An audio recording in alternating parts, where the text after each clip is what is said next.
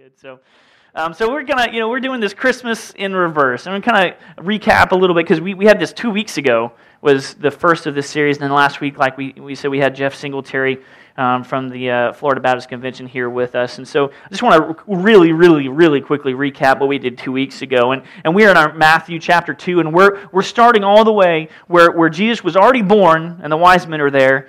And then we're ending up today, you don't know yet. And then we're going to end up at Christmas Eve on Saturday, way, way, way, way before Jesus was ever born. So it's kind of like Christmas in reverse, but I really think it's helping us shed some new light or new perspective on this holiday season. And we talked about the wise men who came. And they had to prepare their gifts. They had to, to go the distance. They had to have a long, long, long journey. If you remember, James, uh, James Wolf was up here with his noodle arms trying to hold a weight. I'm going to use that nickname as much as I can. And uh, yeah, so James up here trying to hold the weight, and the, the gifts that the Magi brought had to go to the distance. Everything they packed had to go a long, long, long way, and because they were expecting to meet Jesus. And, and some of us have already set out on this holiday journey, this Christmas story, and we've actually forgotten where we're going. We're getting ready to meet Jesus, at least as far as a day on a calendar tells us, and we're not ready. We don't have a gift to bring for Jesus. And we kind of settled on this point that wise men still seek Jesus. Wise men still seek Jesus. It wasn't just something that happened thousand years ago and that was a one time, once and done. Yeah, that was great. No, wise men still seek Jesus. You today are wise if you seek Jesus. And when you're seeking Jesus, yes, there's going to be some mountains to go over. There's going to be some valleys where you, again, like this morning, might feel alone. And it's going to be a long journey, and you don't know what to expect. But nevertheless, wise men and women today still seek Jesus. And so if you're seeking Jesus and you're hoping to arrive, you know, at, at Jesus' doorstep, let's call it Christmas Eve, right? What gift are you bringing him? Not what gift are you going to receive? Maybe the new Xbox Slim, right? Maybe it's a, a, a new dress or new toys. No, no, no. Not what gift are you going to receive. What gift are you going to bring to Jesus? What is that going to be? A lot of us, we're just not ready for that moment. But wise men still seek Jesus. And we look from Isaiah chapter 60, verses 1 and 2, which says, Arise, shine, for your light has come, and the glory of the Lord rises upon you. See, darkness covers the earth, and thick darkness is over all the peoples, but the Lord rises upon you, and his glory appears over you.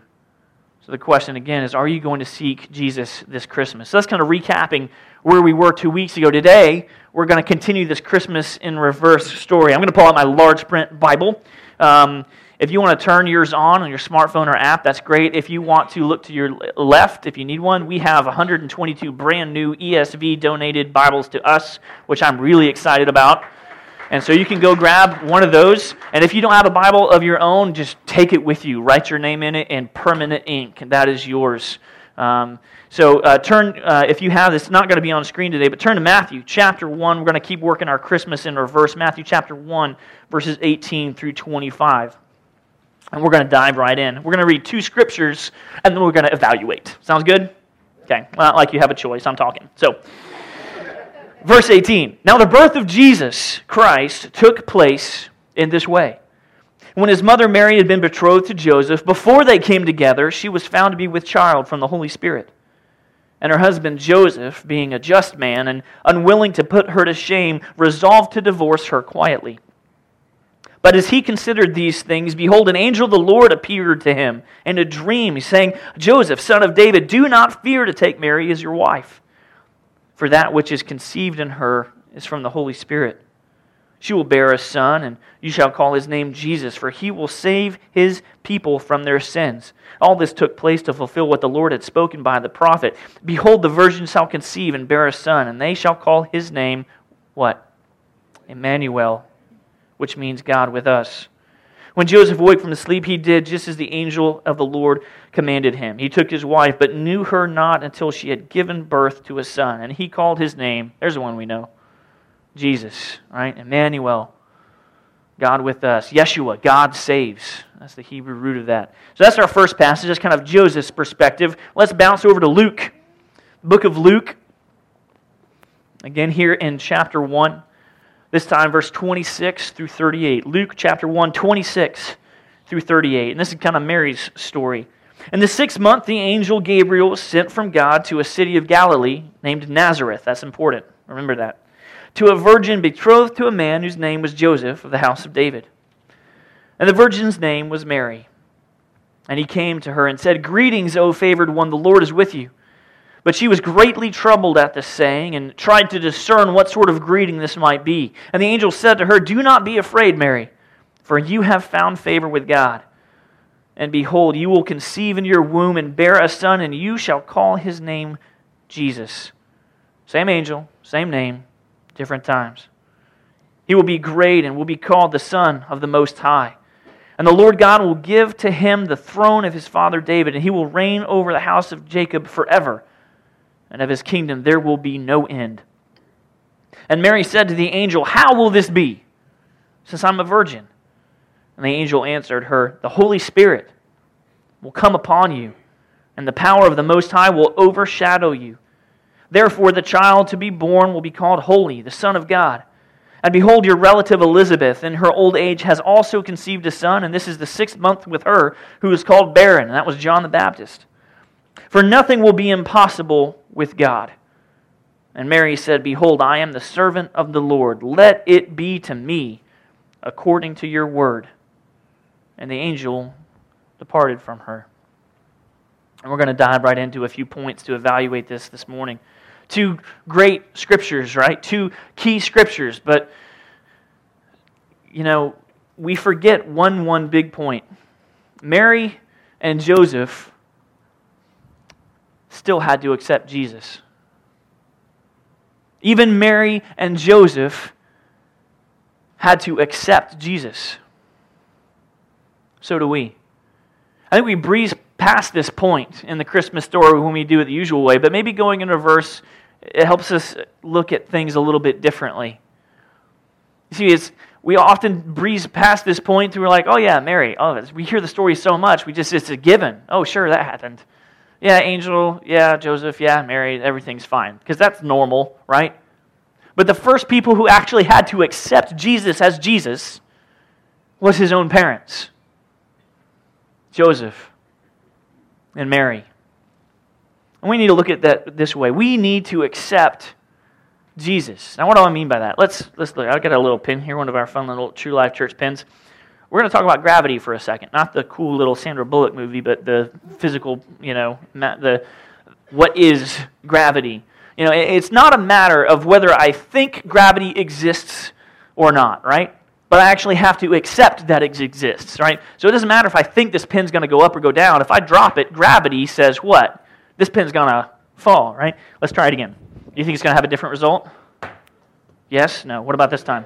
Third time? Third time's the charm is going to go up? Okay. So it doesn't matter. Does it matter if I think gravity exists or not? No. I actually just have to accept that gravity does exist.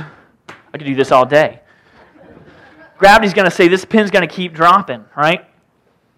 We can sit around debating within ourselves or within other people or with our friends whether Jesus came or not. We can debate whether he's the one who he said he was or not, uh, whether he did all those miracles or not, or that he died on a cross and rose from the dead or not. We can debate that all day. We can think that it happened or it didn't happen. But like gravity, at some point, we have to come with the reality that it happened. We have to accept it. The words we read here in the New Testament today were talked about so much that they actually had to be written down in multiple different accounts, in multiple different languages at that time, which is something that nothing else had ever been done that way. This was so important that, like, you know, what we, we've been talking about this for like 10, 15, 20, 50, 100 years we got to write all this down. Like, people thousands and thousands and thousands of years from now need to know what went down. And I'm going to write it down so that they know. You ignoring to choosing to think that this happened or, or didn't happen, it's kind of like this pen. At some point in time, we just have to accept it if we can. Why is it so easy for us to accept the scientist's best explanation that all this random stuff just exploded? and was here? Why is it so hard for us to accept that the same God who created all of that around us can choose to make his presence known in the form of a baby with that immaculate conception coming in to be one of us? What's more, it wasn't just that Mary and Joseph had to accept Jesus. It wasn't just enough that they had to accept God in the form of their son. They also had to accept God as the Father and as the Holy Spirit. So do we. You see, if, if we accept one of these, let's say you say, oh, okay, Jesus, I got that. If you accept one of these, it's easiest to accept the baby form, right? Jesus. That's really easy. Baby Jesus, he's so sweet, he's so small, he's so innocent, he's so helpless, sitting in their little manger. Like right out of a Precious Moments figurine collection you have in your brain. This is what happened in little shepherds and, and little sheep and a little, little manger scene, a little stable. So cute. This is the easy part for us to accept. And this is why Christmas is so popular, right? Because this is the Jesus before he starts telling us how we should live our lives. This is the Jesus before he tosses tables in the temple, before, before he performs miracles that we can't rationally explain, before he makes us self aware of our sin as he hangs on a cross for it, before he rises from the dead and defies all logical or scientific possibilities. The problem with only accepting this baby form of Jesus only this once every 12 months or so, is that then this season becomes all about how he came, not what he was about to do. And when we only accept baby Jesus without also accepting the older Jesus, God is the Father and, and God is the Holy Spirit as our guide, our faith actually never grows beyond this manger scene. We're stuck as spiritual infants who never leave that stable environment. You'll get that later. It's a joke. Thank you, James. Noodles on point. We're stuck as spiritual infants then. Never leave that stable environment. And Mary and Joseph had to, in one moment, not just accept God to be their son, which is weird enough, right? But also accept God as their father and God as the Holy Spirit. You see, Mary couldn't just be fine with baby Jesus. yeah, okay, great. Yes, baby Jesus. Whoa. And not also agree to the Holy Spirit who put the baby in her womb. We read that in both stories. The Holy Spirit put Jesus there. And also the Father who sent the angel to tell her. She wouldn't get baby Jesus without also accepting the Holy Spirit that put Jesus in her and listening. And Joseph listening to the angel that God the Father sent. And if we're going to accept Jesus as the Son, as the baby this Christmas, we also have to accept God as our Father, loving, caring, and yes, sometimes disciplining. We also have to accept the Holy Spirit as our guide, as our help. Right here, the Emmanuel still with us today. And we're probably going to talk more about this on Super Bowl Sunday, but if you're having problems wrapping your brain around the Trinity. Let's break it down for you. And the best way, football. It's bowl season. Woo! Maybe your team made it to play in one. Mine did. Um, so I'm excited. Uh, so maybe you're watching some football. And, and think of it this way you have offense, you have defense, you have special teams, right? Right? Nods, yes. Do we not watch the football?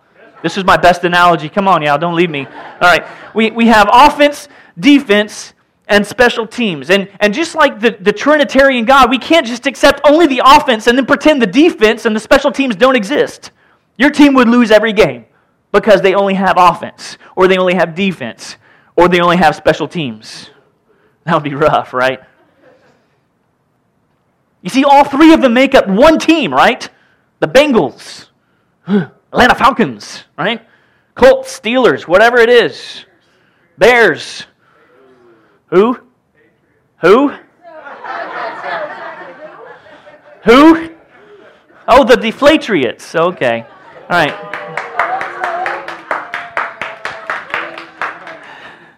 It doesn't matter what team you're rooting for. That's, that team is made up of three parts offense, defense, and special teams. You don't get the whole team without, one, without having all three. And a lot of us like just accepting baby Jesus, but we don't like God the Father because he kind of feel like he disciplines us sometimes, and he does. we don't like God the Holy Spirit as much because it's like someone else is controlling my life, leading, guiding, talking. Am I crazy? Who am I talking to?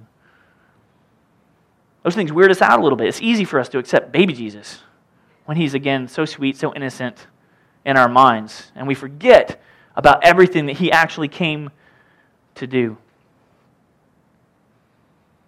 If we're going to really accept Jesus this Christmas, you have to also accept God as your Father and let the Holy Spirit guide your life. Fun facts. I know we like fun facts here. I got some statistics of a survey that's actually blowing my mind from a few years ago, and it's from the Pew Research Center survey. So it's a church based research. And here's some survey. Here's some survey for you. About 9 in 10 Americans, 92%, and nearly all Christians, 96%, say they celebrate Christmas. It's pretty interesting, right? 92% of all Americans and nearly all Christians, and this is the one that kind of really weirds me out. Wait a second. there are 4% of Christians that don't do anything for Christmas? Don't celebrate or don't believe. What's happening here? There are Christians without Christmas. The survey says that this is no surprise, but what might be more unexpected is that a big majority, actually 81%, of non Christians in the U.S. also celebrate Christmas. This includes 87% of people with no religion celebrating Christmas. Again, really easy to accept baby Jesus. But we can't just stop there. 73% say that Jesus was born to a virgin, 73%. 81% believe he was laid in a manger. Similar shares say that wise men, guided by a star, brought Jesus gifts of gold, frankincense, and myrrh. 75% say that an angel of the Lord appeared to shepherds to announce the birth of Jesus. Here's the kicker nearly two thirds of U.S. adults, 65%, now this is total across America, 65% of U.S. adults believe that actually all four of these things happened. Are you seeing the disconnect like I am? Angels, shepherds, wise men, Jesus in a, manger, born to a virgin. 96% of Christians, 65% actually believing it happened.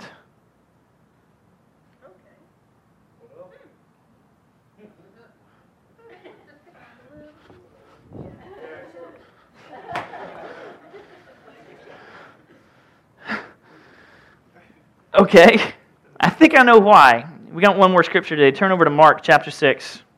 Mark chapter 6. We're not done with these survey results yet either. Mark chapter 6, verses 1 through 6.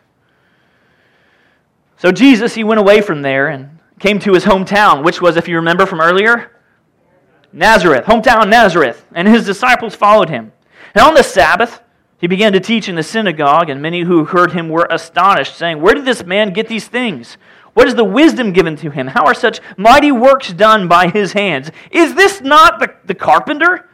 The son of Mary and, and brother of James and, and Joseph and Judas and Simon? And, and aren't his sisters here with us? And they took offense at him. And Jesus said to him, A, prophet is not without honor except in his hometown and among his relatives and in his own household. And he could do, he could do no mighty work there except that he laid his hands on a few sick people and healed them. And he marveled because of their unbelief. And he went out, he left there, he went out about among the villages teaching. This leads us to our last point. Jesus' hometown, his village, needed to accept him. So do we. Nazareth didn't make that choice. Jesus grew up there, and, and they had the hardest time to believe that this guy coming back was like, wait a second, this is the Jesus we all know growing up as a kid? The carpenter's son, right? Yeah, okay, just make sure, you know, because there's lots of, you know, Yeshua's running around, maybe, you know, like, what, what's going on with this guy? His sisters are over here, like, this is the same dude we're talking about, right? Yeah, okay. Where does he get all the, the, the, the, the with the know how? These are asking their questions. He was not accepted in his home, hometown. You know who Jesus' hometown today is? It's us. We are Nazareth today. This is why the survey results they don't make any sense. 96% of Christians celebrating Christmas. 81% of everybody in America celebrating Christmas, even without religions. 65% of them actually only believe in that a few of those things even happened. It's a disconnect of mind boggling proportions. We are the Nazareth. The church is Jesus' Nazareth all over again. The fact is that many, if not most of us from the surveys, just proves that we, we actually have the hardest time accepting Jesus. We do. You see, when Jesus went around teaching and healing, one thing was always true the village didn't change Jesus, Jesus changed the village. The village did not change Jesus. Jesus changed the village. And this morning, maybe your village just needs to be changed by Jesus. Maybe you're one of those statistics who, who have grown up in a faith based family and everything was okay. Maybe you went to, to a Christian school, or maybe you were homeschooled and somehow that counts for something. Maybe you had a few great friends who maybe just didn't necessarily steer you down the wrong path, but maybe they weren't great, great either. Maybe you lived just a decent life, a good life. And it's a wonderful life, life never really messing up, but maybe never really growing up in your faith either, still in that infancy. Maybe you've known Jesus when you were growing up, that kid in your village when you were young. But it seems like lately he's trying to show up in your life and you're like, who's this guy? You're like, who? I know who you are. You're that little flannel board Jesus I learned about as a kid. You're that, that Jesus I, I, I knew growing up, singing songs that I still can't get out of my brain. Jesus loves me this. Still stuck up there, can't get it out. That's I, I know I know you, Jesus. You were you were there with me when I was growing up. And I know you are. You're, you're that baby that came and, and was prophesied about, or some such thing back in such such a time, which maybe angels and maybe wise men and maybe a Virgin Mary and maybe shepherds actually all came together. 65% of me doesn't know. Look, you're back in my village now, and, and to be honest, I don't really want you here. I like my life the way it is, right? I've gotten by okay, mostly. And I'm pretty uncomfortable with you showing up and trying to do some miracle in my life because you know what? That would mean that I wasn't okay to begin with. That I actually needed his help. If any part of that is you today, then your village needs to be changed because you're not going to change Jesus. But Jesus can change your village. You won't be able to change him because of his love, his mercy, his grace for you. But maybe your village does need to be changed by Jesus. You can't just accept him as a baby without accepting him on the cross. You can't just accept the Son without also accepting the Father and the Holy Spirit. You can't change Jesus, but Jesus can change you. He can take the paralytic parts of your village, of your life, of your heart, and can make them walk again. He can make the blind part of you get direction with new eyes that you thought you never could see your way out of that situation. He can take the broken, bleeding, scarred, lame, deaf, mute, and addicted parts of your village of your life and change them all. And all you have to do is just what Mary and Joseph did when they found out. You just have to accept him. This Christmas story, we can get so used to. We just forget it all because it's us who actually has to wrestle with accepting Jesus this Christmas. Of being wise men to pursue him, to go on a journey to find him. So I don't know where he's going to be.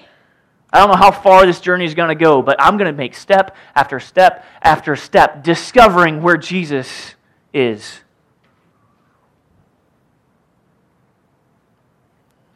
Maybe your village has had a rough 2016.